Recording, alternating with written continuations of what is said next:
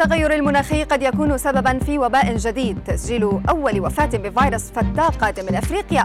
والجيش الأمريكي يلزم جنوده بالحصول على لقاح كورونا. أبرز أخبار الساعات الأربع والعشرين الماضية في دقيقتين على العربية بودكاست.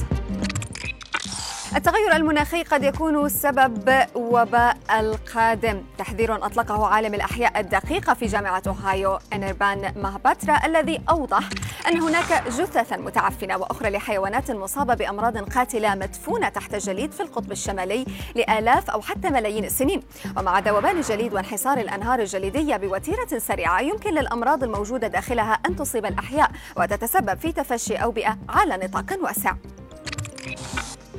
يبدو أن دوامة الفيروسات الجديدة ما زالت مستمرة حيث أعلنت السلطات في غرب أفريقيا أول حالة إصابة معروفة في المنطقة بفيروس ماربورغ بعد وفاة شخص في غينيا بسبب مرض الحمى النزفية بحسب ما ذكرت منظمة الصحة العالمية.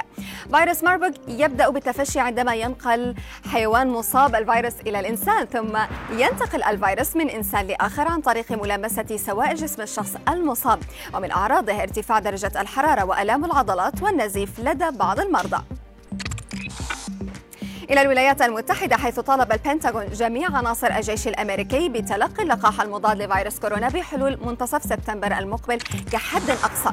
مسؤولان أمريكيان قالا لرويترز إنه من المتوقع أن يسعى البنتاغون للحصول على موافقة رئيس جو بايدن على جعل لقاحات كوفيد 19 إلزامية لأفراد الخدمة فيما تشير بيانات الجيش الأمريكي إلى أن نحو نصف القوات المسلحة تم تطعيمها بالفعل.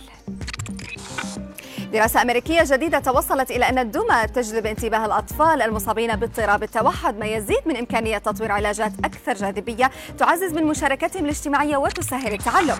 الدراسة التي أجرتها جامعة ييل الأمريكية تعد الأولى التي تختبر أدلة على أن الأطفال المصابين بالتوحد يهتمون بالدمى مثل معظم الأطفال واعتمدت على فحص أنماط الانتباه البصري للأطفال المصابين بالتوحد جنبا إلى جنب مع مجموعة من الأطفال الذين يتطورون بشكل طبيعي.